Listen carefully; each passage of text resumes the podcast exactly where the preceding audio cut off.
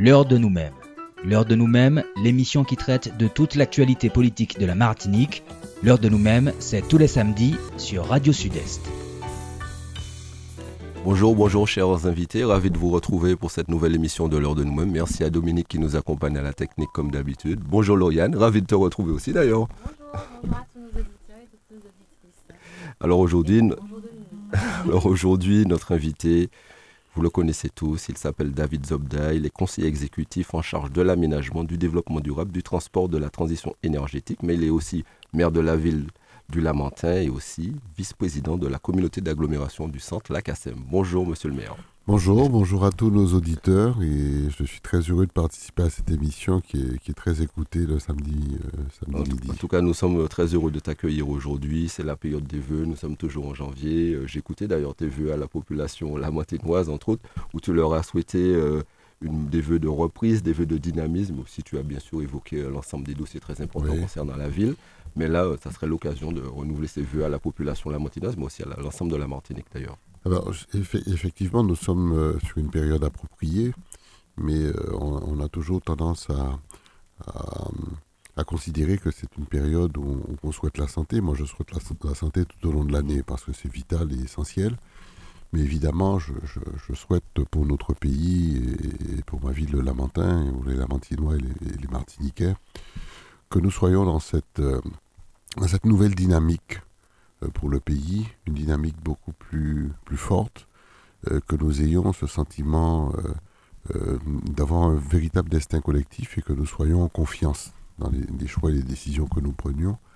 Et puis euh, que nous ayons une vraie ambition pour notre pays, pour notre euh, population, et qu'on soit capable de se dire oui, nous avons une, euh, un projet, nous avons un cap, et ce cap doit nous permettre en confiance de croire en nous-mêmes, de croire en notre pays, de croire en notre population.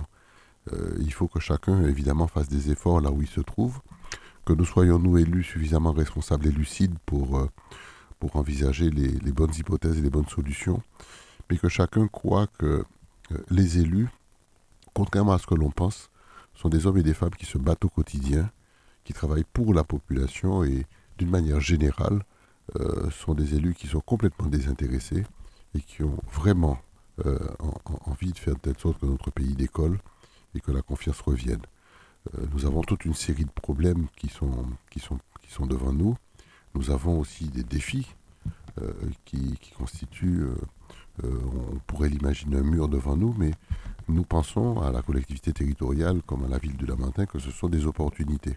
Ce sont des- finalement des chances qu'il nous faut saisir pour nous structurer, nous équiper et, installer notre, notre pays, la Martinique, dans ce 21e siècle, avec euh, toutes les perspectives de développement qui sont liées, par exemple, aux transitions énergétiques, aux transitions environnementales, aux transitions euh, au- au- autour de, des, risques majeurs, etc. Bon, il, y a, il y a toute une série d'opportunités devant nous euh, que nous devons saisir pour offrir un avenir serein. Et c'est ainsi que l'on va faire revenir les jeunes Martiniquais. C'est ainsi qu'on va relancer la natalité. C'est parce que nous aurons repris, retrouvé confiance en nous-mêmes et, et nous allons croire en une perspective qui est devant nous. En tout cas, merci en tout cas pour ces vœux à l'ensemble de la population martiniquaise.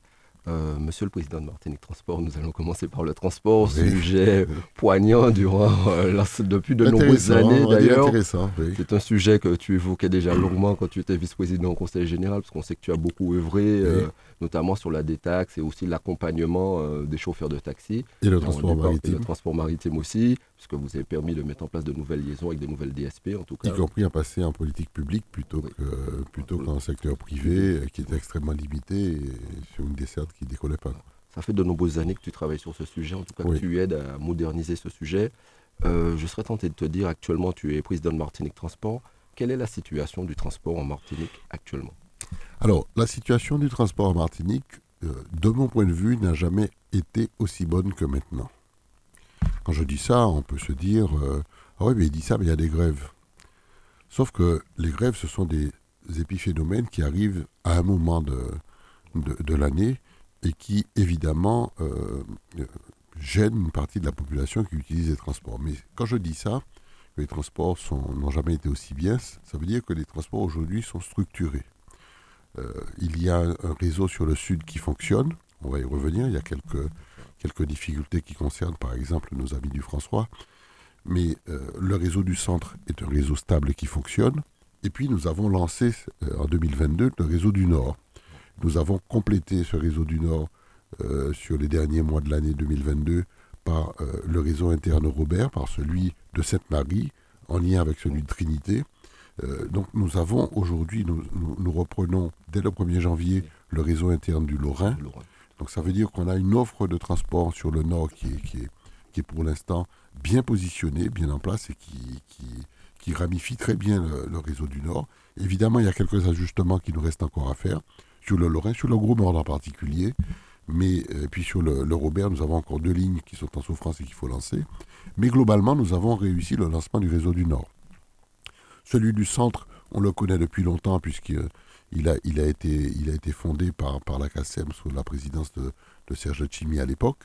Et, euh, là aussi, il donne entièrement satisfaction avec un TCSP qui là aussi recueille euh, vraiment un avis extrêmement favorable des Martiniquais qui l'utilisent de plus en plus. Et vraiment, c'est un succès, il faut le dire, parce qu'il est très très fréquenté.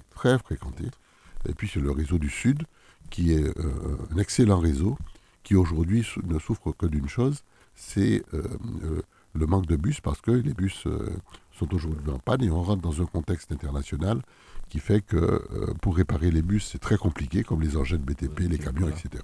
Il n'y a pas de pièces détachées, c'est très difficile de, pouvoir trouver des solutions, mais c'est un réseau qui fonctionne. Donc je suis, moi, assez, assez satisfait de ça. Bien sûr, il y a beaucoup d'efforts à faire sur le transport encore, notamment sur le dialogue social dans les entreprises, en lien avec Martin Transport. Il y a encore à affiner euh, sur tous les réseaux nord, centre, sud, des capillarités pour permettre euh, un développement du transport au plus près des populations. Mais puis, il y a à stabiliser le financement de Martin Transport pour que, euh, de manière régulière, nous puissions assurer notre responsabilité et ne pas mettre en difficulté les entreprises du point de vue de la trésorerie. Mais ce sont des choses qui avancent. L'autre point sur lequel il faut qu'on soit vigilant, c'est que le, fait d'avoir cassé la délégation de service public de la CFTU et, avoir remplacé cette euh, délégation par un autre système, euh, l'équipe qui nous a précédés, euh, à mon avis, avait sous-estimé une, situation sociale qui aujourd'hui nous interpelle, c'est celle de la disparité des salaires entre euh, les différentes origines des, des, chauffeurs. Par exemple, ceux qui étaient CFTU, ceux qui étaient euh, à l'entreprise, mm-hmm. ceux qui, qui, ont été transférés dans les entreprises privées. Donc il y a, y a comme, comme ça des, des, différences de salaire qui sont assez importantes, mais sur, sur lesquelles nous commençons à agir de manière très sérieuse. Et euh, nous avons pris l'initiative de rapprocher à la fois les instances syndicales et les instances patronales pour créer la convention collective du transport qui n'existe pas. Et c'est à partir de cette base contractuelle, contractualisée, qui fera euh, qui sera une, véritable référence dans le transport, que l'on va pouvoir stabiliser, harmoniser et, rendre avoir une vision beaucoup plus, claire de la situation des salaires dans le transport. Donc tout ça, ça, progresse. Euh, ça, fait, ça fait à peu près un an et demi que, nous sommes là. Et je l'ai dit et je le redis, j'assume parfaitement tout ce qui a été fait. J'assume tout ça. Euh, nous devons agir dans cette continuité d'organisation du transport public parce que fondamentalement, le transport public représente un atout considérable dans le développement économique. Il représente un atout considérable dans l'aménagement du territoire. Il représente un, atout considérable dans le rééquilibrage des, zones territoriales martiniquaises. Et il, assure aussi euh, une, stratégie sociale fondamentale parce que ceux qui prennent le transport public sont aujourd'hui, pour beaucoup d'entre eux, les plus humbles de notre pays. Donc il faut évidemment que nous puissions euh, régulièrement assurer euh, le bon fonctionnement des lignes, d'une part, et d'autre part, assurer une, accessibilité au transport public pour les, pour les populations les plus humbles, avec un tarif social. Nous étions engagés politiquement dessus. Nous le faisons. Euh, nous avons d'ailleurs lancé, dès le début de cette année, une, une, étude sur la tarification globale sur toute la Martinique pour avoir une, une tarification homogène, quasiment unique, et une tarification adaptée aux, moyens les, plus humbles de, nos populations. Donc je suis un peu satisfait de, ça. Et je veux dire aussi, pour terminer sur la question, et je ne vais pas être trop long, que euh, on, reproche des grèves, c'est vrai.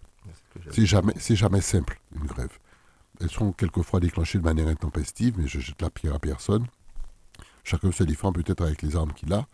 Mais ce que je veux dire, c'est qu'à chaque fois qu'on fait une grève, c'est une catégorie de population que, que l'on brime. C'est une cat- catégorie de la population qu'on est censé servir, que l'on que, que- euh, euh, marginalise encore une fois. Donc euh, il, faut, il faut véritablement arrêter ça.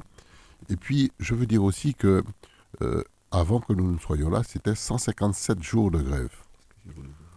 Et sur l'année qui vient de s'écouler, il n'y a eu que 52 jours de grève. Alors, on me dira, c'est 52 jours de trop. C'est vrai, mais on a diminué des deux tiers les jours de grève qui impactaient le transport.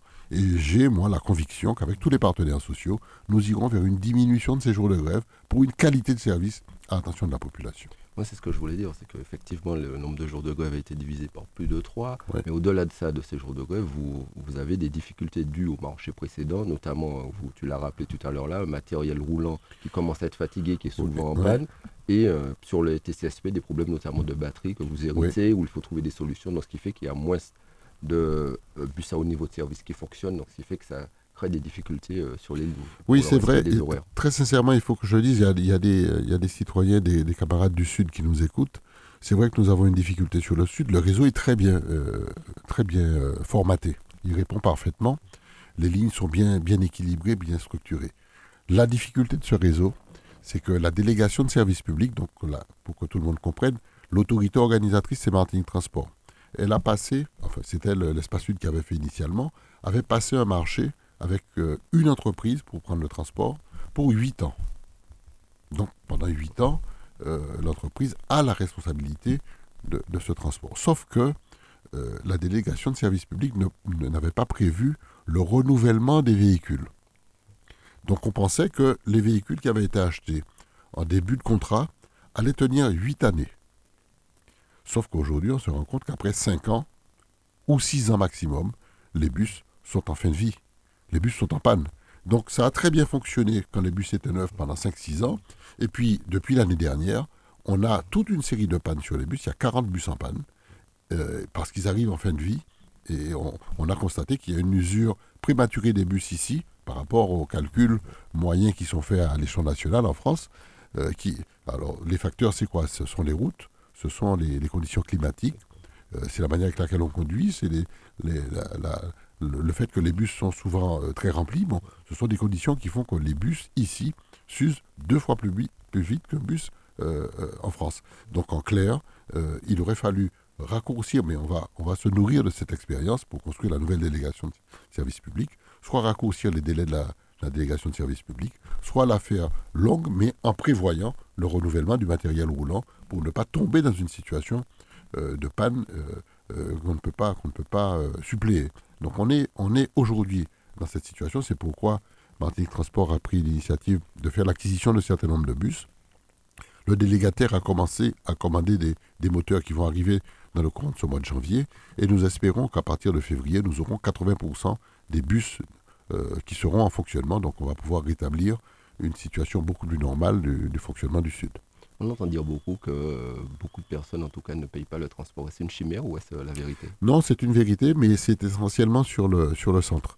Sur le sud et sur, le nord, je le dis euh, très honnêtement, euh, dans les recettes qui sont versées à Martinique Transport, on observe que 82 à 83 de, de ces recettes sont issues du nord et du sud. Ça veut dire que le centre, qui, représente à lui tout seul près de la moitié de, de- des usagers, ne paye pas. Alors, quelles, sont, quelles en sont les raisons? Euh, À mon avis, la première des raisons, c'est qu'à tort, à une certaine époque, on avait euh, proposé le transport gratuit sur le centre. Et donc, les gens ont pris l'habitude de ne pas payer. Très- Share, Voilà, donc c'est très difficile de revenir dessus. La deuxième raison, c'est que euh, quasi- la quasi-totalité des distributeurs automatiques de billets, euh, ces, ces distributeurs ont, ont été vandalisés, ils ne servent plus à rien, ils sont, ils sont en panne. Donc euh, les gens, euh, soit ils ont volontairement décidé de ne pas payer, ils ne le font pas parce qu'ils ont pris l'habitude de ne pas le faire, ou ceux qui souhaitent payer, mais ils ne trouvent pas de distributeur pour acheter le ticket. Donc ils rentrent dans le bus sans payer. Bon, donc il faut changer cet état d'esprit, il faut remettre en place une véritable justice sociale pour que ce qui se passe sur le nord et sur le sud s'applique aussi sur le centre, parce que nous avons choisi le modèle qui consiste à dire il faut une contribution de l'usager. Et cette contribution ne représente même pas 20% du prix réel du transport. Même pas 20%. Donc il faut une contribution de l'usager et cette contribution doit être sur tout le territoire martiniquais et non pas sur le nord et sur le sud, parce que quand ils arrivent euh, pour prendre le TCSP, ceux qui viennent du nord et du sud se disent mais pourquoi nous nous avons payé là et puis on- quand on arrive sur le centre on ne paie pas? Pourquoi les gens du centre ne paient pas? Donc euh, il y a une injustice sociale qu'il faut rétablir. On sait que vous avez aussi l'ambition euh, de travailler sur l'extension du TCSP, mais aussi l'extension du transport maritime pour permettre un meilleur Oui, maillage des tout à fait. lignes. ouais. Oui, c'est vrai, nous avons ce projet-là. Et d'ailleurs, sur, euh, sur cette année 2023 qui commence, nous allons euh, relancer la délégation de services publics sur le transport maritime. Nous allons aussi relancer la délégation de services publics sur le sud. Et en 2024, nous allons relancer la délégation de services publics sur le centre. Et nous allons aussi relancer la délégation de services publics sur le transport scolaire. Donc nous avons des échéances qui sont très importantes devant nous. Et sur le transport maritime, oui, nous avons une double, une double, euh, euh, objectif. Premièrement, nous souhaitons étendre une extension sur le sud, sur une destination que pour l'instant nous n'avons pas encore, euh, euh, pas encore décidé. Il y a, il y a Anse-d'Arlé, il y a euh, Sainte-Luce et il y a Marin. Donc on, va, on, ve- on verra précisément jusqu'où nous irons. Et sur le nord, il y a Saint-Pierre et Grand-Rivière. Alors évidemment, pour l'instant, nous avons lancé des études économiques. Nous aurons des résultats très prochainement pour vérifier euh, l'adéquation entre la volonté politique que nous avons d'aller sur les, destinations extrêmes de, la côte caraïbe, mais en même temps la réalité économique. Parce qu'il ne s'agit pas pour nous d'envoyer des navettes euh, vers Grand-Rivière alors que les navettes arrivent euh, vides. Ça n'a pas de sens. Pas de sens. Donc il faut bien inciter l'usage du transport maritime, mais il faut aussi comprendre qu'on ne peut pas gaspiller des deniers publics comme ça. Donc l'étude de marché va nous permettre de définir précisément quelles seront les extensions que nous allons valider et jusqu'où nous irons. Et puis, euh, sur le TCSP aussi, nous étudions aussi des extensions. Une extension sur le sud qui ira probablement euh, jusqu'à Céron, vers Sainte-Luce, pour desservir tout le sud et rallier le Grand Sud. Et puis une autre sur le nord qui, qui arrivera probablement sur le Robert. Et puis euh, sur, sur le nord euh, Caraïbes, euh, vers Shelcher. Euh, Là aussi, l'extension est à l'étude en passant. Alors, nous avions deux hypothèses. Euh, un téléphérique qui arriverait vers les hauteurs de, de l'université, ensuite une ramification pour aller euh, desservir Shelcher et Casse-Pilote, ou bien une, une, euh, une liaison terrestre qui passerait par euh, Rive-Droite, Texaco, etc. Bon, je pense que c'est plutôt cette option-là qui est aujourd'hui euh, validée par le PCE, et nous étudions la faisabilité de cette opération. Merci, Lauriane. David à l'heure où les prix de l'énergie augmentent sans précédent, quelle est la position de la CTM euh, vis-à-vis de cette hausse des prix? Quelle stratégie politique vous mettez en œuvre justement pour augmenter la transition énergétique à la Martinique et renforcer le déploiement des énergies renouvelables? Euh, Belle question. Alors, euh, il y a deux questions en une. La première, sur la, sur la hausse des prix, euh, il est très clair que euh, nous assistons effectivement à une flambée des prix de, de, de l'essence et de l'énergie d'une manière générale. Le gaz aussi, c'est pareil. Bon. Euh, il faut absolument que nous puissions arriver dans la stratégie de blocage des prix, le bouclier que nous souhaitons mettre en place avec le gouvernement, qu'on arrive à fixer le prix de, l'énergie. Euh, on ne peut pas continuer à avoir un prix qui flambe. Donc euh, le, président du conseil exécutif a déjà beaucoup travaillé avec, avec les services de l'État pour arriver à un prix acceptable ou supportable par la population. Donc on a imaginé un seuil qu'il ne faudra surtout pas dépasser. Et donc le prix de l'essence devra être nécessairement en dessous de ce seuil. Ça c'est pour la partie actuelle, pour contenir la, la hausse des prix et, et pouvoir permettre que l'activité économique ou l'activité individuelle ne soit pas impactée par cette hausse des prix. On sait très bien que nous n'avons pas la capacité, économiquement parlant, de subir de telles hausses et euh, euh, ça, ça peut faire flamber tous les- tout ce que nous produisons. Et le fait d'avoir euh, des matières premières comme ça qui augmentent, ça fait que nos entreprises martiniquaises, dans leur niveau de production, ne sont pas capables de pouvoir euh, faire des prix abordables sur les produits qu'elles proposent. Donc il y a, un effet de, boule de neige qu'il faut, arrêter et fixer le prix de l'énergie. Ça, c'est dans le premier temps. Ensuite, que fait-on? Et le que fait-on, c'est sortir de cette énergie carbonée pour arriver sur une autre source d'énergie beaucoup plus propre et disponible. C'est le sens du travail que, euh, dont j'ai la responsabilité, c'est la construction de la programmation pluriannuelle de l'énergie, qui consiste pour nous à inventorier, à planifier et à structurer la mise en place de projets d'énergie renouvelable pour nous permettre d'atteindre l'objectif de 2030 qui nous fixe 100% d'énergie renouvelable. Donc il nous faut arriver à cette situation-là. Pour l'instant, nous sommes à 25% d'énergie renouvelable dans, le réseau. alors qu'on aurait dû être à 50%. L'année dernière, on aurait dû être à 50%. Donc on arrive aux affaires dans une situation où euh, je prends euh, en charge cette, euh, cette PPE avec un handicap de, 25% en moins, qu'il faut rattraper puisqu'il nous faut, à, 2030, arriver à, à, 100%. Donc pour ça, nous travaillons énormément autour des différents projets que, nous soutenons. Ce n'est pas forcément la, la, CTM qui porte elle-même des projets, quoique elle en fait, puisque nous avons lancé un programme de d'énergie photovoltaïque sur les bâtiments, euh, scolaires et administratifs euh, propriété de la, de la collectivité. Mais d'une manière générale, ce sont les entreprises privées qui euh, sont à l'initiative de projets et qui sont soutenues et financées soit par les fonds européens, soit par les fonds directs de la collectivité territoriale. Et pour ça, on a imaginé avec les, partenaires un mix énergétique pour nous permettre d'avoir de, à notre disposition toute une panoplie de, de technologies euh, pour répondre à cette obligation à 100%. Alors, on travaille sur, euh, évidemment sur les éoliennes. Il y en a un certain nombre qui sont déjà posés euh, sur Terre. Nous avons aussi des projets sur l'éolien offshore, donc en mer, en mer. Il y a plusieurs projets qui, qui sont là, qui existent, et des projets d'envergure. Nous travaillons aussi sur la géothermie, la géothermie locale, avec une base sur le Lamentin, toute la zone du Lamentin, qui pourrait... il y a une enthalpie, c'est-à-dire le niveau de, de la température n'est pas suffisamment élevée pour nous permettre de produire de, l'énergie. Par contre, on peut produire du froid. Donc euh, cette, zone du Lamentin peut alimenter en froid euh, la quasi-totalité des zones, plus la Ménard, etc. Et puis nous avons aussi euh, un, permis exclusif sur le sud, sur les Anses d'Arlé, où là il y a une poche qui peut nous permettre là de produire de l'énergie, de l'électricité. Et puis nous sommes en lien avec la Dominique, qui a un projet de, géothermie euh, extrêmement euh, important, puisqu'il y a une source géothermale qui, est très puissante et qui peut permettre euh, d'alimenter à la fois la Dominique, une partie de la Guadeloupe et une partie de la Martinique. Donc en termes de coopération, nous sommes aussi sur la Dominique. Bon, ça c'est la géothermie. On a aussi le photovoltaïque que nous soutenons très fortement. Nous avons réitéré l'idée qu'il ne s'agit pas pour nous de faire du photovoltaïque sur les terres agricoles. On a suffisamment d'espace pour ça.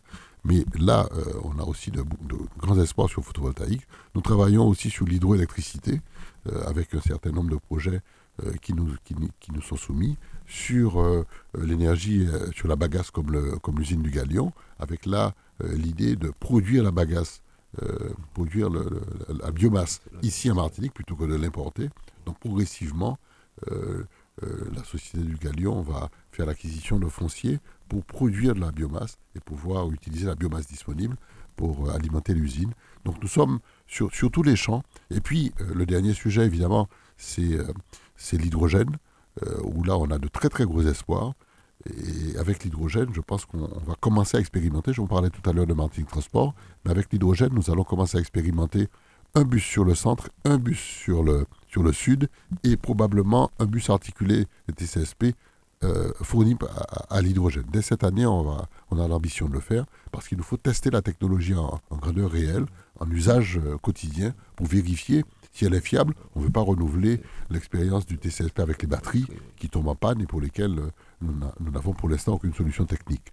Mais, mais, donc nous allons expérimenter l'hydrogène. Mais ce qui est important avec l'hydrogène, c'est que elle va nous permettre d'atteindre l'objectif. Pourquoi? Parce que dans la consommation énergétique électrique, il y a 45% de notre consommation qui est prise par les transports, individuels ou collectifs. 45%. 65% pour la production d'électricité classique, l'usage domestique, mais 45% par les transports. Donc c'est énorme. Donc ça veut dire que si on veut atteindre les 100%, il faut absolument que l'on soit capable de s'attaquer au problème du transport. C'est pourquoi sur les gros engins comme les camions, les, engins du BTP, les, euh, les bus, les BHNS, etc., tous ces gros engins-là, euh, la technologie qui arrive et qui est capable de supporter tout ça, c'est l'hydrogène. Donc nous croyons fortement ça. La Sarah a déjà investi sur une pile qui produit de l'hydrogène avec l'énergie fatale que produit euh, l'usine quand elle fabrique l'essence. Donc on a déjà un producteur d'hydrogène. Il y en a d'autres qui vont arriver et qui seront sur une production à partir d'une source primaire renouvelable. Donc ça, c'est intéressant, mais nous croyons beaucoup que l'hydrogène sera en capacité à pouvoir beaucoup nous aider en la matière. Donc on a cette stratégie. Euh, elle sera la, PPE sera, définitive à la fin de cette année 2023 et va fixer le cap pour les huit ans à venir. Donc ça, nous, nous croyons fortement en notre potentiel, la capacité de la Martinique à pouvoir euh, se positionner dans le monde. Et c'est pourquoi je parlais tout à l'heure de défis qui deviennent des opportunités. Parce que quand on va passer sur, sur ce nouveau modèle énergétique, on va aussi passer sur un nouveau modèle économique. Et il va falloir que nous ayons des techniciens, il va falloir que nous ayons des ingénieurs, il va falloir que nous ayons une adaptabilité de nouveaux métiers. Par exemple, dans les stations, il est très clair que les stations essence ne seront plus ce qu'elles sont aujourd'hui. Donc il y aura d'autres métiers, il y aura d'autres manières de, stocker l'énergie, euh, l'électrique ou hydrogène, à côté de l'énergie peut-être fossile, mais euh, ce seront des stations en mutation. Et il y aura d'autres métiers qui vont arriver, et c'est un champ très ouvert pour, pour l'économie martiniquaise. Autre problématique dont vous avez la charge, la gestion des déchets, un vrai casse-tête à la Martinique. On a euh, le SMTVD, donc le syndicat mixte de traitement et de valorisation des déchets, qui est en très grande difficulté. Mhm. Euh, beaucoup de lois euh, évolutives hein, d'année en année, donc la loi AGEC anti-gaspillage pour l'économie circulaire, la CTM a un plan de prévention et de gestion des déchets. On parle aujourd'hui d'éco-organismes. Euh, de la nécessité de valoriser les déchets. Euh, quelle est la position de la CTM à ce niveau? Alors, ce qu'il faut savoir, c'est que la, collectivité territoriale de Martinique n'a pas en propre la responsabilité des déchets. Ce n'est pas la, compétence première de la, collectivité, de même que la collectivité ne gère pas le SMTVD. Ce n'est pas, la, la compétence de, de notre collectivité.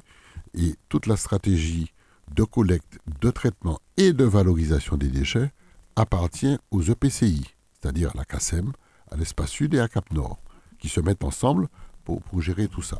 Aujourd'hui, les choses sont structurées de la manière suivante. Toute la collecte des déchets, encombrants et déchets, etc., ce sont les EPCI qui en ont la charge, ils passent des marchés avec des entreprises. Et puis toute la valorisation, le traitement et la valorisation, on a créé une unité unique qui s'appelle le SMTVD, qui est alimentée par les trois EPCI. La position de la collectivité territoriale de Martinique est une position en supra, en hauteur qui fixe le plan territorial de, maîtrise des déchets. Donc nous fixons l'horizon, ce qu'il faut faire, quels sont les objectifs qu'il nous faut atteindre, et nous mettons aussi les moyens à la disposition des partenaires, que sont les EPCI, mais que sont aussi toutes les unités qui travaillent autour de ça. Mais nous ne nous contentons pas de ça. Même si nous prévoyons dans le plan un certain nombre d'équipements structurants qu'il faut pour arriver à l'objectif de traitement et de valorisation, euh, nous allons plus loin. C'est ainsi que euh, nous allons voter très certainement dans le courant de cette année la stratégie euh, de, l'économie circulaire qui va permettre euh, véritablement de rentrer dans le corps de, l'usage que l'on fait du déchet. Est-ce qu'on le recycle? Est-ce qu'on le réutilise? Est-ce qu'on le jette? Si on le jette, comment on le jette? À quelle fin? Comment il est valorisé énergétiquement, etc. Donc la stratégie sur cette économie circulaire est fondamentale pour l'avenir. Nous travaillons aussi, et nous avons voté tout récemment, le plan zéro VHU. Parce que l'un des enjeux, c'est de nettoyer notre pays de tous ces VHU qui traînent, de ces BHU, etc. Et nous avons voté un plan avec une, ambition très forte de la collectivité qui met les moyens pour que euh, d'ici 3, 4, 5 ans, nous puissions résoudre définitivement cette histoire de VHU. Vraiment, nous avons cette ambition-là, nous allons commencer très vite, très vite. Mais au-delà de ça, nous allons aussi apporter notre, notre soutien pour développer les outils de traitement. En clair, euh, la collectivité territoriale va certainement intervenir dans le dossier du SMTVD pour apporter sa contribution. Euh, je n'en dirai pas plus. la collectivité va intervenir, par exemple, sur des outils structurants, comme par exemple la troisième ligne de four de l'usine d'incinération. C'est 50 millions. Mais il faut une troisième ligne de four. Aujourd'hui, on traite à l'usine d'incinération environ 100 000 tonnes de déchets. Sur les 300 et quelques produits euh, par année. Donc un tiers des, des, produits sont incinérés. Et nous pensons qu'il faut une troisième ligne de faux pour permettre d'aller un peu plus loin, même si ce n'est pas une solution qui, qui s'avère du point de vue écologique euh, très intéressante, mais du point de vue de l'économie insulaire dans laquelle nous nous situons, nous n'avons pas de connexion avec d'autres centres agréés. On est tout seul. Donc il nous faut domicilier ici les moyens de pouvoir maîtriser la, gestion de nos, déchets. Ensuite, le plan prévoit aussi une douzaine de déchetteries supplémentaires qu'il faut installer sur toute la Martinique. Là aussi, nous apportons un soutien très efficace sur les déchetteries parce que nous pensons qu'en termes de recyclage, de réutilisation, la déchetterie est fondamentale. Nous allons aussi euh, supporter euh, tous les autres projets qui sont liés à, à, la collecte et au traitement des déchets. Par exemple, les plateformes de centralisation des déchets.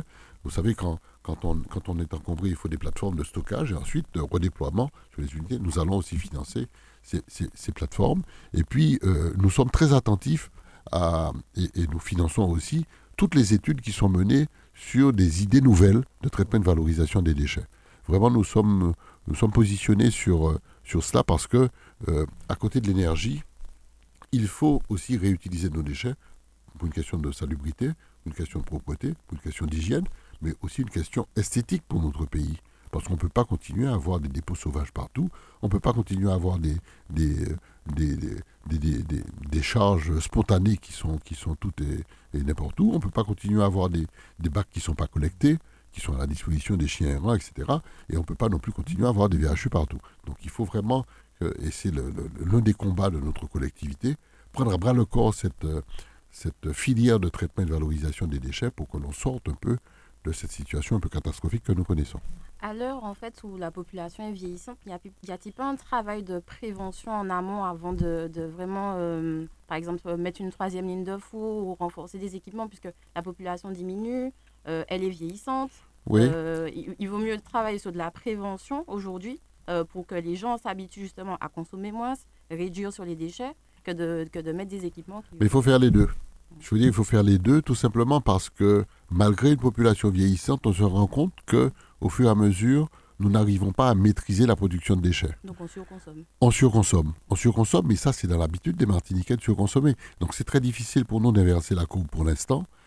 On travaille sur l'éducation des enfants pour qu'ils changent leur habitude, qu'ils aient une sensibilité plus forte à l'environnement. Et ça, ça marche. Hein. Il y a beaucoup de, jeunes. Euh, vos enfants vont vous donner des leçons d'environnement. Mais, ça marche. Mais on constate que le, tonnage ou, le poids des déchets par, individu augmente. Donc ça veut dire qu'il faut de toute façon trouver des, solutions pour le traitement. Et en même temps, il faut agir sur les mentalités. Consommer moins, c'est consommer mieux surtout consommer mieux. Alors le gouvernement prend un certain nombre d'initiatives euh, sur, les, sur les emballages, euh, sur euh, le refus de, des, sacs plastiques, des emballages plastiques. On voit aujourd'hui que dans, dans les, dans les fast-foods, on, interdit l'usage du plastique et il faut, il, faut, il faut que ça soit des, des, des éléments à, usage multiple enfin fréquent. Bon, donc donc il y a des il y a des choses qui se font. Donc c'est les deux. Je dis c'est les deux. D'abord évidemment l'éducation, la formation des jeunes, et puis ensuite la maîtrise de la production des déchets.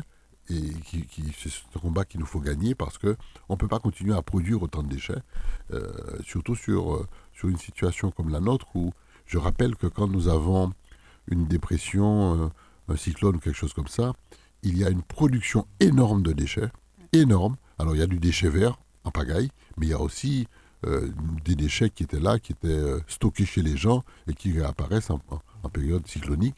Et on a un vrai problème de stockage de ces déchets. Donc il faut faire les deux. C'est pourquoi il faut multiplier euh, les outils de traitement, les rendre encore plus performants. Mais la performance des outils ne signifie pas une atteinte à l'environnement, bien au contraire. C'est pourquoi nous avons financé tout récemment à la collectivité territoriale, c'était un conseil exécutif de la semaine dernière, la, remise à niveau des, du traitement des fumées de l'usine d'incinération, parce qu'il faut qu'on arrive à, baisser le seuil de production de dioxine, et ça a toujours été le cas sur l'usine, mais il faut euh, euh, régulièrement changer, changer le système de, filtration pour qu'on soit optimum, et c'est la garantie de, de travail de traitement en sécurité pour la population. David Zobda, on va passer à euh, tout autre sujet avant qu'on passe à l'actualité municipale qui est très riche et très dense d'ailleurs. Oui, c'est vrai. D'après ce que j'ai vu. je veux parler euh, du non-lieu du chlordécone depuis euh, quelques temps. Tout le monde en parle. On t'a vu à Bouchette d'ailleurs, aux côtés des collectifs des ouvriers agricoles. D'ailleurs, ce n'est pas la première fois. Tu t'es toujours vu à toutes les réunions d'ailleurs qu'il participe dans ce quartier, notamment à, à qui est connu. Quel est ton point de vue euh, sur ce sujet ben, Mon point de vue, il est celui de, tous les Martiniquais. Je n'est pas parce que je suis élu que j'ai un point de vue peut-être différent. J'ai peut-être euh, une vision plus profonde des choses, mais le point de vue, c'est le sentiment général, celui d'une situation euh, extrêmement désagréable, voire choquante, voire humiliante, par endroits où on se dit, mais nous avons eu, eu des victimes avec la chlordécone. De nombreux Martiniquais, jusqu'à maintenant, sont encore sont encore victimes et sont encore empoisonnés par ces molécules. Nous sommes tous autour de la table chargés en chlordécone. C'est évident, nous vivons dans le pays, donc nous le sommes, et nous ne savons pas à quel degré nous sommes atteints. On peut aujourd'hui le faire, puisque les tests sont autorisés et gratuits, mais jusqu'alors on ne savait pas. Mais surtout, on ne connaît pas forcément les conséquences à court ou à moyen terme. Peut-être que je suis là avec vous, je suis très bien, et puis peut-être que je suis en train, sournoisement, de développer quelque chose. J'en sais rien. Mais nous avons donc cette situation où nous avons été victimes d'un usage abusif euh, euh, d'un produit. Euh, ce qui est le plus choquant dans l'histoire, c'est que on, peut, on, on admettre l'idée qu'il y a eu des erreurs commises par ignorance. Quand je te dis qu'ils ne savaient pas. Donc la faute est là, elle est réelle, mais elle pourrait être excusable. Mais dès lors que l'on sait que, au bout d'un moment, on savait que cette molécule était extrêmement nuisible. On savait qu'aux États-Unis, qui produisaient la chlordécone, ce produit avait été interdit. On savait qu'en France, il avait été interdit. On savait que son exploitation, comme sa production, avait été arrêtée. Dès lors qu'on sait tout ça, on ne comprend pas comment ce produit a pu bénéficier d'exonération et qu'on ait pu continuer à l'utiliser. C'est ça le, vrai scandale. Alors qui sont les responsables?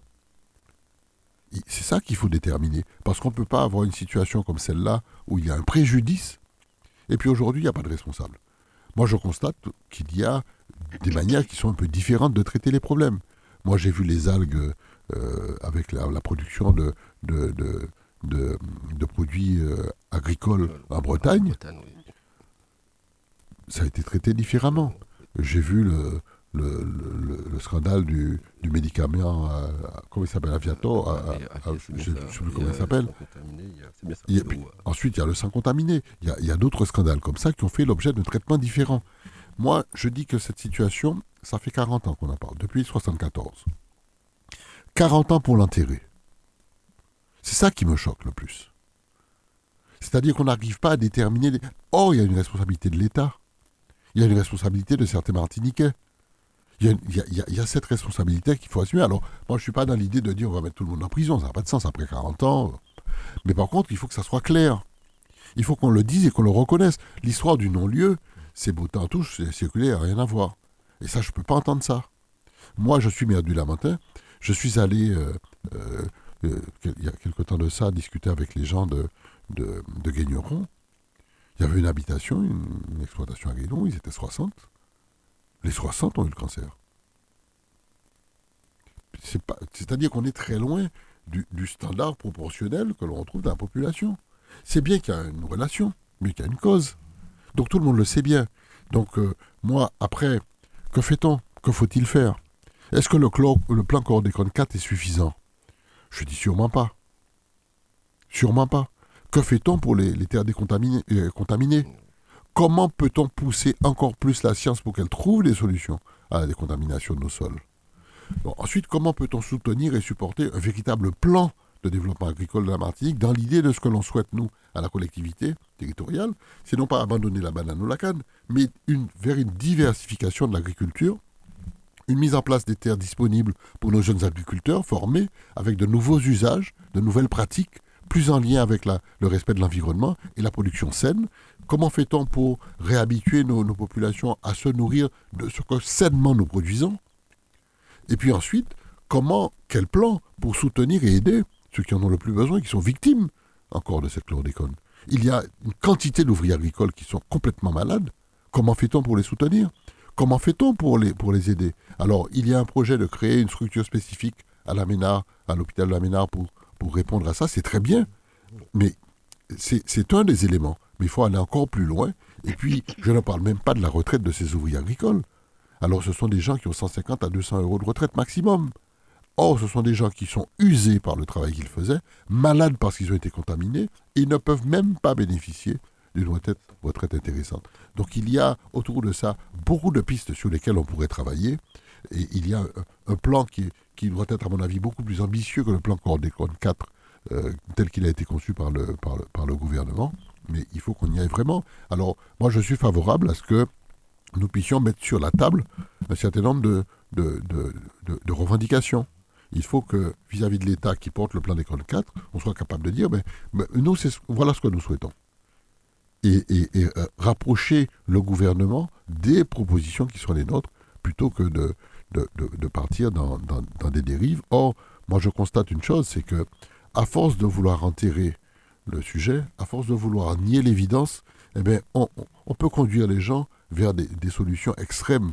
Et c'est vers ça qu'il ne faut pas qu'on aille. Donc il faut que nous soyons beaucoup plus forts, beaucoup plus solidaires et beaucoup plus intelligents dans, les, dans, dans, dans nos revendications et beaucoup plus précis sur ce que l'on souhaite et que l'on, que l'on, que l'on, que l'on pourrait exiger du gouvernement dès lors. David Dobda, tu es aussi maire du Lamentin, tu t'y consacres au quotidien d'ailleurs. Euh, on sait qu'il y a quelque temps, vous aviez entamé une révision du PLU pour permettre de répondre aux enjeux, notamment à la vision du développement que vous avez de la ville du Lamentin. Que cela passe par plusieurs projets, notamment le cœur de ville, par exemple, entre autres. Est-ce que tu peux nous en dire euh, eh ben, Je suis très heureux que tu me parles de la ville du Lamentin parce qu'il euh, y a beaucoup de Lamentinois qui nous écoutent et je ne voudrais pas leur laisser le sentiment que je suis euh, phagocyté par, euh, par mes responsabilités à la collectivité territoriale. Bien au contraire, j'ai une très bonne équipe municipale et qui me, qui me seconde parfaitement. Et euh, nous sommes au contraire très offensifs. Et cette année 2023 sera l'année de démarrage de nos grands projets. Pourquoi? Parce qu'évidemment, comme toutes les collectivités, nous avons été frappés par la par le, par, vous savez, c'est dans ma tête la chlordécone. C'est la situation, la situation Covid qui fait que nous avons été impactés pendant deux ans et demi. Mais on a mis à profit ces deux années et demie pour mûrir nos projets.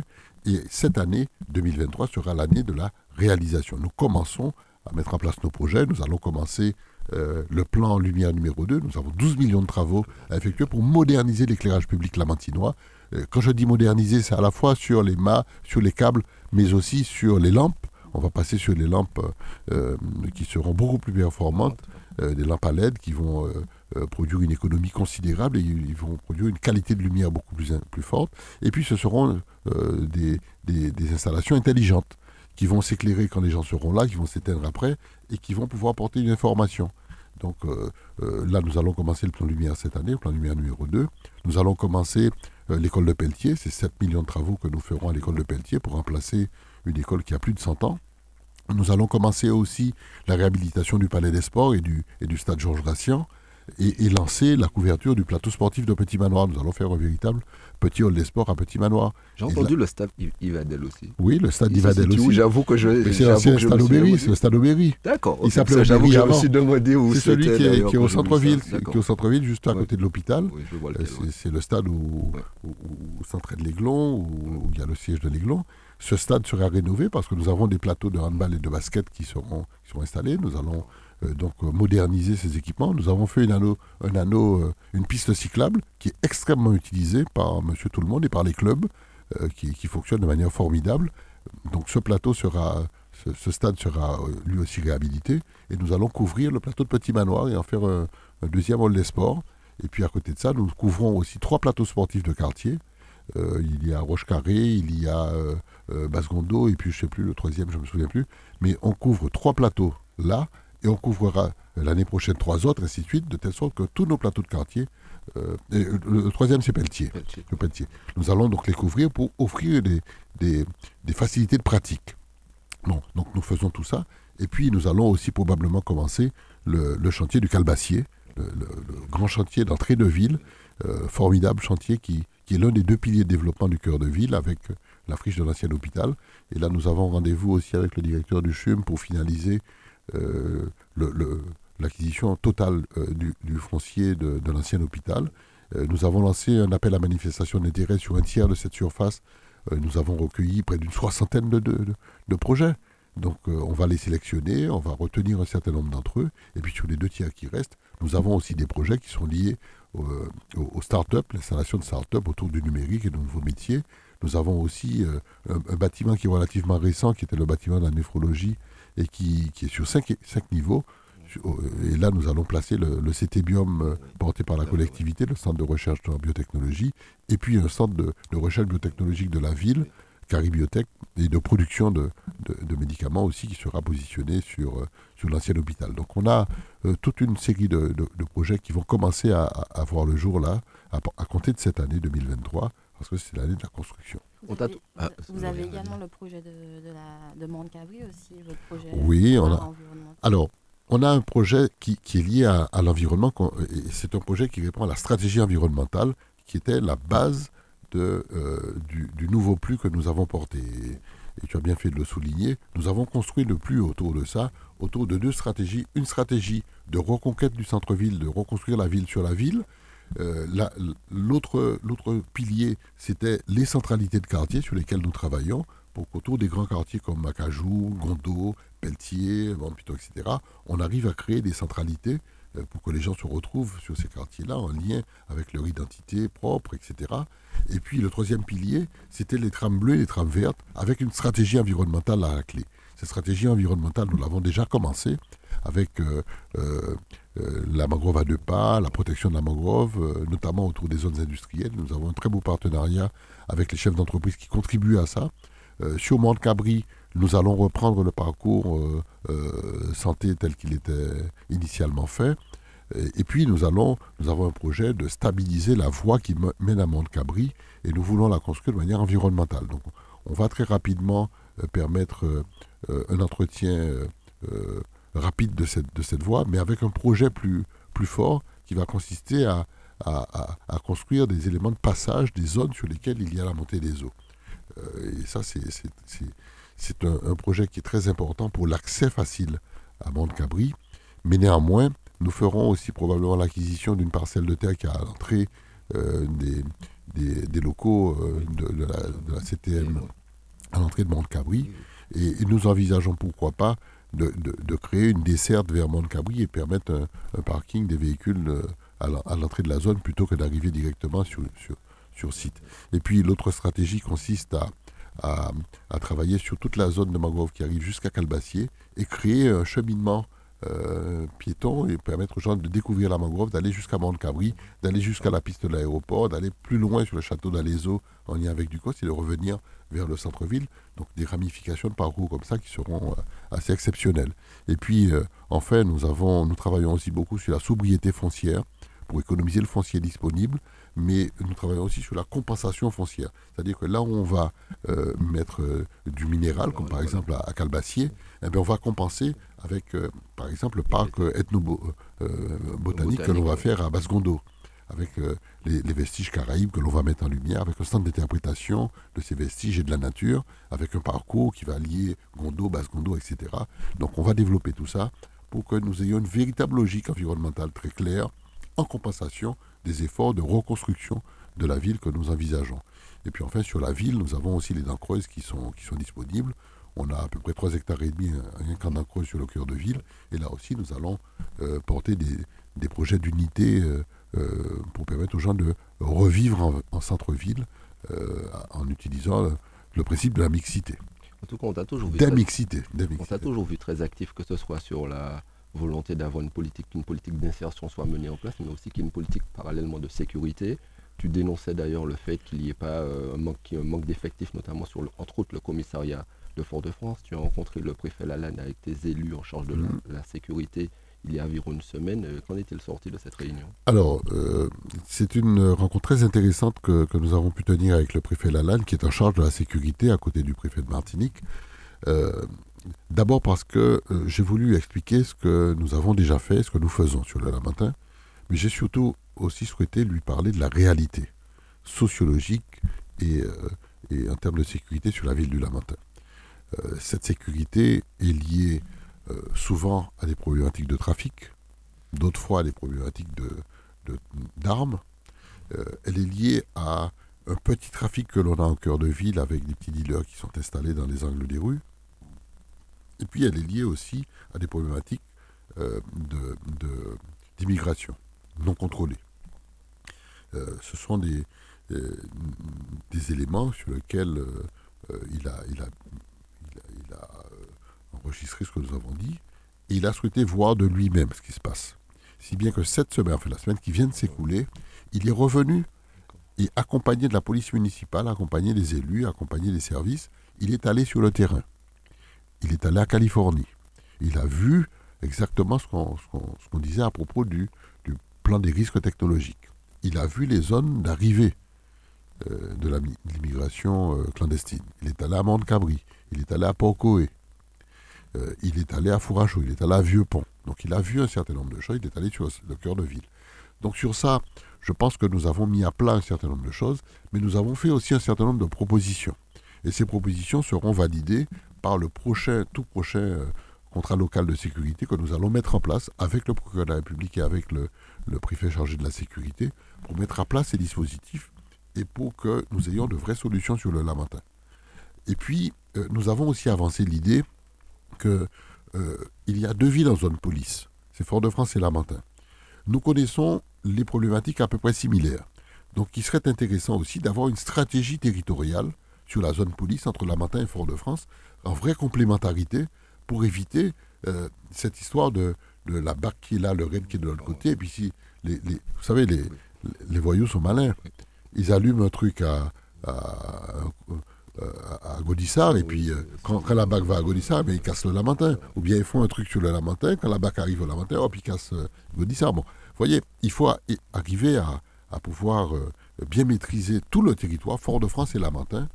nous avons aussi parlé de l'extension des caméras, des points de surveillance, etc. Ce sont des solutions que, nous mettrons en route. Mais moi, aujourd'hui, je veux rassurer la population. J'ai vraiment eu le sentiment qu'il y a un vrai préfet formé pour ça, qui est prêt sur ça, et qui a aujourd'hui les moyens de l'action.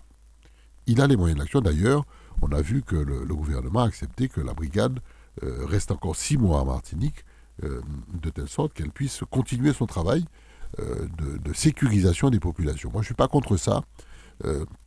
on peut être contre les forces que l'on dit des forces d'État, mais sur le plan de la sécurité, l'État assume sa responsabilité. Eh ben, moi, je suis tout à fait d'accord pour que l'État puisse le faire, parce qu'il s'agit de la sécurité des, biens et des personnes, et ça n'a pas de prix.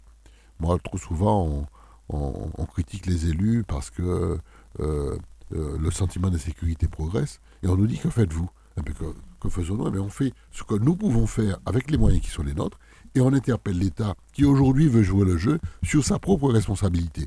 Donc c'est très bien. Eh allons-y. Allons-y, faisons-le. Et je pense que tous les éléments qui vont sortir de ces rencontres seront portés à l'attention du public et je pense que le public va commencer à voir les effets vraiment sur le terrain. Vous êtes aussi en la ville de Lamentin, précurseur en matière de citoyenneté et de démocratie participative, conseil citoyen des jeunes, mis en place très tôt, l'un des premiers en ah Martinique d'ailleurs. Ça fait plusieurs années. Euh, on sait aussi que vous faites beaucoup de forums, des rencontres avec la population, décentralisées dans les différents quartiers. Je ne vais pas citer les réunions euh, mensuelles qui ont lieu, avec notamment des permanences des élus dans les quartiers. Euh, cette semaine, on t'a vu recevoir une visite de la classe maternelle de bas mission de la section moyenne d'ailleurs, avec euh, leur maîtresse, je vais citer euh, son nom, c'est Lydia Guillon, qui a mis de une vraie politique pour que l'ensemble de ses enfants puissent connaître l'ensemble des monuments de la ville, mais aussi euh, leur mère, qui les a reçus en personne. C'est une chose très rare d'ailleurs, que j'ai rarement vue. c'est une vraie volonté pour toi de transmettre et de rencontrer les, ben, les jeunes, les enfants de, de, ta ville, entre autres, et de leur transmettre certaines valeurs. Oui, oui. Mais juste avant de parler de ça, je veux dire que nous avons, nous sommes en train aussi de mettre en place le Conseil des sages on a lancé un appel à candidature qui va aboutir et on mettra en place le Conseil des sages dont la vocation sera d'apporter de l'expérience, une vision, une manière de, de, concevoir la vie sociale et, pouvoir nous donner un avis sur des décisions à la fois d'investissement ou de, fonctionnement que nous prenons. Euh, nous voulons compter sur la sagesse des, anciens, sur leur, expérience. C'est très important d'avoir à la fois la fougue de la jeunesse et la tempérance des, des, aînés. Et avec tout ça, on peut construire quelque chose d'équilibré pour l'ensemble du territoire. Et puis pour revenir sur les jeunes, oui, c'est vrai, euh, j'accorde beaucoup d'importance à, à, l'éducation. À l'éducation, y compris à l'éducation civique.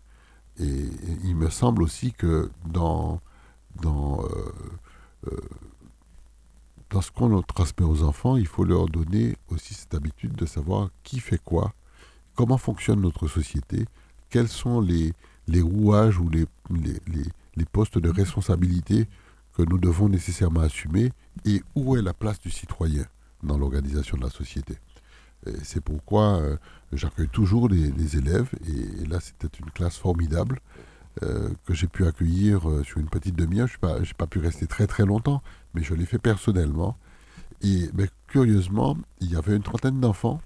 Chaque enfant avait une question à me poser. Alors ça allait de la question personnelle euh, jusqu'à la question euh, de l'organisation ou du lamentin. J'étais d'ailleurs assez surpris de la pertinence de, certaines questions. Et, j'y ai répondu volontiers. Et ça s'est terminé de manière très intéressante et très touchante d'ailleurs, avec, avec, avec les enfants qui étaient très très fiers et contents d'avoir rencontré le maire. Et puis ils m'ont offert un tableau que j'ai gardé à mon bureau, qui est formidable. Mais bon, c'est à la fois très, très, très touchant, très affectif, mais aussi très instructif pour eux parce qu'ils sont sortis enchantés et euh, je pense qu'ils ont un regard différent sur, sur le maire, la ville euh, et tout ça. Une très bonne chose, Lauriane. Euh, ben, c'est l'actualité. Hein. La ville du Lamentin a, a, fait le lancement du carnaval, donc avec un festival dimanche 8 janvier. Alors, c'est vrai qu'elle a accueilli 10 000 personnes, près de 10 000 personnes. Alors, on sait euh, l'importance d'organiser ce genre de parade, euh, notamment parce qu'effectivement, on reçoit beaucoup euh, les élus de Fort-de-France, dont le maire de Fort-de-France, qui nous rappelle quand même que c'est un budget de sécurité. Qu'en mhm. est-il pour la ville du Lamentin?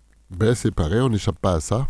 nous avons évidemment, dans nos stratégies de développement de la ville, des piliers sur lesquels nous appuyons. Ce sont les associations le pilier du développement social, c'est la vie associative, c'est fondamental. Et je me demande ce que nous aurions pu faire sans association. Alors les associations sont euh, euh, culturelles, sportives et euh, d'insertion au Lamentin. Mais sur les deux piliers, le sport et la culture, nous essayons de mettre beaucoup de moyens parce que ce sont des, relais de l'action municipale et des relais en termes d'éducation et de formation. C'est pourquoi nous avons une, dynamique très forte en matière culturelle. Et évidemment, en matière sportive, nous n'en parlons même pas. Nous sommes au meilleur niveau dans quasiment tous les sports. La capitale du sport, c'est le Lamentin, tout le monde le sait, je n'ai même pas besoin de le dire. Bon, mais je veux dire, sur le plan culturel aussi, nous affirmons un certain nombre de choses. Nous nous appuyons sur les fondamentaux de notre patrimoine et le carnaval est, une constante de la vie sociale martiniquaise.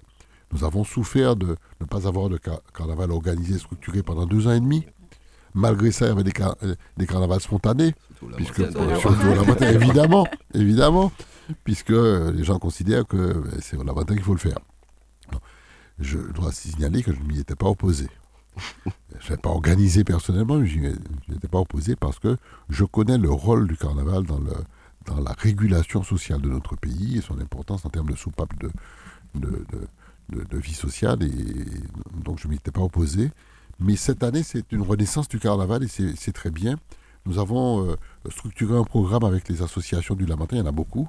Euh, je pense que c'est le Lamentin qui, possède le plus de groupes de, carnaval, je crois qu'il y en a sept au Lamentin, avec une, activité très forte. Ils ont un petit village des, des orchestres de rue et de carnaval, c'est à Mao. Euh, c'est un terrain municipal et nous avons mis à disposition des infrastructures. Mais ils ont développé une vraie collective une vraie dynamique euh, collective. Il y a, une communauté de, de, vie là qui, est assez intéressante. Et chaque association porte une parade. Cette parade-là était portée par, euh, par euh, Petrol Band. Et c'était la première de, l'année. Ça, ça, a été un véritable succès. Alors évidemment, il faut mettre la sécurité. C'est un budget conséquent pour le carnaval. Mais Dieu merci, les choses se sont très très bien déroulées. Ça a été un vrai succès et il n'y a pas eu du tout de, de débordement ou de choses négatives. Au contraire, je pense que les Martiniquais étaient très contents de retrouver le, carnaval. Je pense que ça va se voir partout. Euh, pas qu'au Lamentin, mais à Fort-de-France, ailleurs, la parade du Sud, tout ça. On verra des Martiniquais très contents de, revivre le carnaval et de pouvoir s'exprimer librement comme ça dans, la rue. Et, moi, j'étais très heureux de ça, surtout qu'au surtout qu'au Lamentin, à cette, euh, sur ce même dimanche, il y avait, vous l'avez rappelé tout à l'heure, la réunion à Bouchette, où il y avait beaucoup de monde. Il y avait ensuite la, le démarrage de la saison cycliste euh, sur Petit Manoir. Et là aussi, il y avait près de 10 000 personnes sur le cyclisme. Et puis, il y avait la parade en centre-ville. Donc, euh, le, le, était un peu le, place to be euh, de, de, ce dimanche passé. Mais c'était très bien. On a pu gérer l'ensemble des choses. Alors, il faut dire aussi que nous avons pu structurer le centre-ville et nous arrivons à fermer l'accès au centre-ville. Sur toutes les grandes artères qui mènent au cœur de ville, nous avons positionné des, des portes que, voilà, que, nous fermons en période de carnaval, nous permettons d'entrer sur le côté avec des petites portes secondaires qui, qui sont sur les trottoirs. Et ça nous permet d'isoler le cœur de ville, de permettre aux carnavaliers d'être en sécurité, d'avoir à l'intérieur des forces de, de, de, l'ordre qui peuvent euh, maîtriser euh, ce qui s'y passe. Ça nous évite d'avoir des bras jack qui rentrent sur le circuit, ça nous évite d'avoir des motos qui arrivent de manière intempestive dans le circuit. Et donc on est vraiment en sécurité en cœur de ville. mais je veux saluer l'effort des services municipaux qui ont pu réparer ou changer trois portes métalliques en deux jours. Et tous les services administratifs, techniques et juridiques qui, qui, tournent autour de l'organisation de ce carnaval avec l'Office de la culture et, et euh, le service de sécurité de la ville du Lamentin, les pompiers, les secouristes. C'est vraiment un travail d'équipe, l'organisation de carnaval, ici ou ailleurs. Hein. Et il faut saluer tous ceux qui, de manière euh, euh, vraiment spontanée, se donnent à l'organisation du carnaval et qu'on ne voit pas, parce qu'on est plus intéressé par la musique, par la fête, par ce qui se passe dans la rue. Mais autour du carnaval, il y a une quantité de personnes qui, qui travaillent, qui sont mobilisées tous les jours. Et, et j'espère que les choses vont bien se poursuivre et que nous aurons vraiment un carnaval extraordinaire à Martinique. En tout cas, David Zobdan, nous allons arriver, nous arrivons au terme de cette Déjà émission. D'ailleurs, cette heure passe malheureusement très vite. Mais euh, juste avant, en tout cas, de passer aux annonces, en tout cas, je voudrais euh, saluer, nous perdons nos auditeurs, d'ailleurs fidèles, hein, d'ailleurs, qui m'envoyaient tout le temps des messages durant cette émission. Je veux parler de Philippe Pori, ah oui, qui oui, nous a malheureusement quitté, qui était membre du groupe Malavoie avec Jean-Paul membre fondateur, membre fondateur d'ailleurs, avec Jean-Paul Soïs, Mano Césaire, Christian Denegri, Paul Rosine, Jean-Marc Albici, entre autres. Il est décédé euh, dimanche dernier, il aurait eu 71 ans. C'est un musicien talentueux. Il était aussi footballeur, ailier gauche, hein, notamment au Goodluck. Hein. Et, euh, son club d'origine de l'Excelsior, en tout cas président d'honneur, il joue aussi au tennis. Et notamment, il a transmis cette passion du tennis et du football à ses deux fils, hein. euh, notamment Mathieu, entre autres. et puis aussi Raphaël, aussi d'ailleurs, surtout, qui est CTS de tennis, en tout cas. en tout cas, je les salue tous. Et moi, je veux leur, leur, transmettre de manière officielle les, les, condoléances de la ville du Lamentin, de toute l'équipe municipale que, nous connaissions bien, de toute l'équipe aussi de l'Office de la Culture, parce que quand j'ai été euh, directeur et ensuite président de l'Office de la Culture, euh, euh, il travaillait, pour, pour y travailler à l'Office de la Culture, il était professeur de violon. donc je l'ai très très bien connu à la fois dans ses activités professionnelles, de professeur de violon au Lamentin, mais aussi en sa qualité de tennisman, de joueur de tennis avec ses deux fils qui s'entraînaient au centre de Ligue du Lamentin. Ce sont des gens que je connais très très bien et je leur adresse en mon nom personnel et au nom de la ville nos sincères condoléances et nous sommes à leur disposition, nous sommes près d'eux et, c'est vraiment très, très touchant cette situation. En tout cas, j'ai deux. En tout cas, nous saluons l'ensemble de sa famille et en tout cas l'ensemble des Martiniquais d'ailleurs hein, qui ont été touchés euh, par cette perte. Lauriane, juste avant que tu passes à ton annonce d'ailleurs, j'en ai deux. J'en ai, une, ai une aussi. rapidement, je vais la passer bien sûr, je vais vous passer la parole juste après. Donc je rappelle à ce soir d'ailleurs, je pense qu'il y a aura énormément de monde encore au Lamentin. Il y a la marche sportive du départ du Calbassi, animée par nous, nous Le club euh, l'association mythique avec énormément de monde. Tous ceux que j'ai déjà rencontrés qui m'ont dit qu'ils seront là ce soir au Lamentin. Donc euh, voilà, qui se préparaient déjà depuis ce matin d'ailleurs. Il y aura, il y a aussi, en tout cas depuis vendredi, je crois, il y a le meeting Claude Suffren qui a démarré, c'est la 20e avec, édition. Avec des amis et des nageurs de, Cuba, de, Dominique, de, Sainte-Lucie. On les a reçus euh, jeudi en, bureau municipal, mais il y a une forte délégation, il y a un très très bon niveau. Oh, sur cette épreuve de natation organisée par le Longvilliers Club de la Matin. Cela se passe bien sûr au centre aquatique, le communautaire Pierre, Samo. Donc euh, il y a aussi euh, l'Office de la culture, notamment, qui organise une randonnée pédestre ce week-end. Ça sera à Saint-Pierre, au départ 16h15 du stade Georges Gracian. Il y a au Centre culturel du Bourg du Lamentin un concert dimanche exceptionnel de Maher Bourrois. dimanche soir, un très grand pianiste. Il connaît tout ce qui se passe dans sa vie, c'est extraordinaire. c'est l'un de nos très grands pianistes et je recommande tous ceux qui ne l'ont pas encore écouté, venez écouter Maher Bourrois, il est, il est, formidable. Ce type, il a, il a un talent fou. C'est ce que j'allais dire. Vraiment, ça vaut, franchement, ça vaudra le déplacement. Franchement, en tout cas, moi, je pourrais pas y être, mais en tout cas, c'est vrai que ça serait, c'est un concert extraordinaire. Euh, dimanche 15, en tout cas, c'est la troisième manche du VTT Tour organisé par Madinina Baker. Départ à 13h.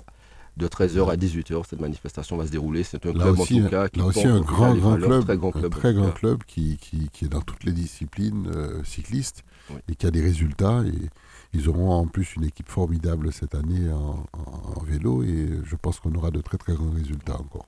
Juste avant de vous redonner la parole, monsieur oui, Lauriane, vas-y sur le. Il avait des annonces. Ah, moi, j'en ai une. J'en ai une. Euh, je, voulais simplement dire à, tous nos militants, à tous ceux qui nous écoutent, et même ceux qui ne sont pas militants et qui souhaitent euh, se rapprocher de nous, que nous aurons à bâtir le pays Martinique, euh, notre congrès qui se fera le 29 janvier. Et il se, il se tiendra au, centre culturel de Basse-Gondo. Donc nous invitons tous ceux qui le souhaitent, le 29 janvier, oui, à la fin de ce mois, nos militants évidemment, ceux qui sont membres de Bâtir et puis tous ceux qui sont sympathisants ou qui veulent entendre euh, euh, ce que nous faisons et qui nous sommes, mais ils sont, ils sont tous invités. En tout cas, il faudra revenir parce qu'il faudra notamment nous parler, en tout cas, de ce congrès. Par exemple, ça sera l'occasion de nous parler de ce congrès, des orientations, des orientations pour le congrès à venir, avec peut-être les évolutions institutionnelles, mais notamment les futurs enjeux. En septembre, il y a les sénatoriales, par exemple. Il y, a, toute une actualité politique. Le parti, euh, il y a toute une actualité politique très, riche, très, très, riche et très importante, et qui va nous projeter euh, vers, euh, vers un avenir que nous, allons, nous devons nécessairement maîtriser. C'est pourquoi il faut, il faut bien réfléchir à, à, ce que l'on fait, et puis surtout bien expliquer.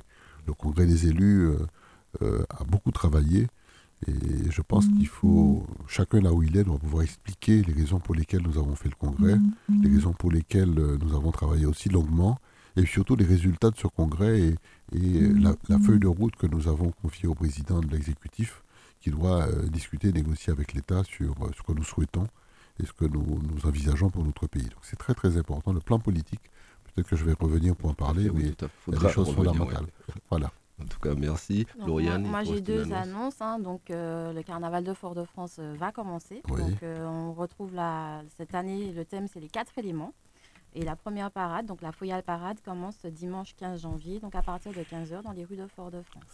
Et la deuxième annonce, c'est que la semaine prochaine, le vendredi 20 et le samedi 21, il y aura un village développement durable, donc au ah. niveau du kiosque Henri Guédon. donc retrouver, retrouver des différents acteurs de la Martinique hein, qui œuvrent sur le développement durable au kiosque Henri Guédon. Moi, il me reste une dernière. Après ça, j'ai terminé, je l'avoue. Donc, il y a l'opération euh, Je me fais dépister hein, qui tourne dans les quartiers, notamment de Fort-de-France, par un médecin au plus près de chez vous. Donc, ça sera le mercredi 18 janvier de 9h à 13h. Bien sûr, c'est gratuit. Ça sera à la place des fêtes de Volga. Donc, bien sûr, il y a des nutritionnistes, etc., mais aussi des médecins qui vont faire une consultation. Et c'est une opération très importante, hein, d'ailleurs, monsieur le maire, qui permet aux personnes âgées, etc., qui ne peuvent pas se déplacer, et notamment d'avoir des médecins à domicile, une consultation dans leur quartier, et gracieusement en plus. Et notamment sur une problématique qui, nous est, qui est très forte chez nous, c'est celle du diabète. Il faut absolument se faire dépister, se faire suivre. C'est un vrai fléau euh, dans nos sociétés puisque nous mangeons et nous buvons euh, trop sucré, nous mangeons trop salé. Et l'hypertension et le diabète font des, font des ravages dans, auprès de nos populations. Donc c'est très très important d'arriver à mettre ce, travail de détection en proximité des populations. Euh, je pense que c'est tout à fait nécessaire et, vraiment nous aurons tout à gagner. En tout cas, merci David Zobdel d'avoir pris le temps durant cette heure de nous, nous expliquer des sujets très importants, en tout cas euh, pour l'avenir de la Martinique, mais aussi le quotidien. C'est moi qui vous remercie, je suis à votre disposition, je reviendrai pour parler un peu politique. Oui, tout, à fait. C'est très, très utile. Je pense que l'éclairage politique est nécessaire à la population. Tout à fait. En tout cas, merci Dominique hein, de nous avoir accompagnés comme d'habitude. Nous souhaitons à l'ensemble de nos auditeurs un bon week-end. Soyez prudents et nous, bien sûr, vous avez vu qu'il y a beaucoup de manifestations. D'ailleurs, beaucoup de manifestations là, moi, ce week-end. Vous avez l'embarras du choix. Monsieur le maire avait raison de dire que c'est une, ville qui bouge. C'est une ville culturelle et sportive qui bouge beaucoup d'ailleurs. Ça se voit d'ailleurs avec l'actualité. En tout cas, merci encore. Rendez-vous la semaine prochaine à la même heure. Merci, encore à tout le monde. Retrouvez tous les samedis l'heure de nous-mêmes. L'heure de nous-mêmes, l'émission qui traite de toute l'actualité politique de la Martinique. L'heure de nous-mêmes, c'est tous les samedis sur Radio Sud-Est. Radio Sud-Est. Radio Sud-Est. 89.3. Le son des Antilles. Radio Sud.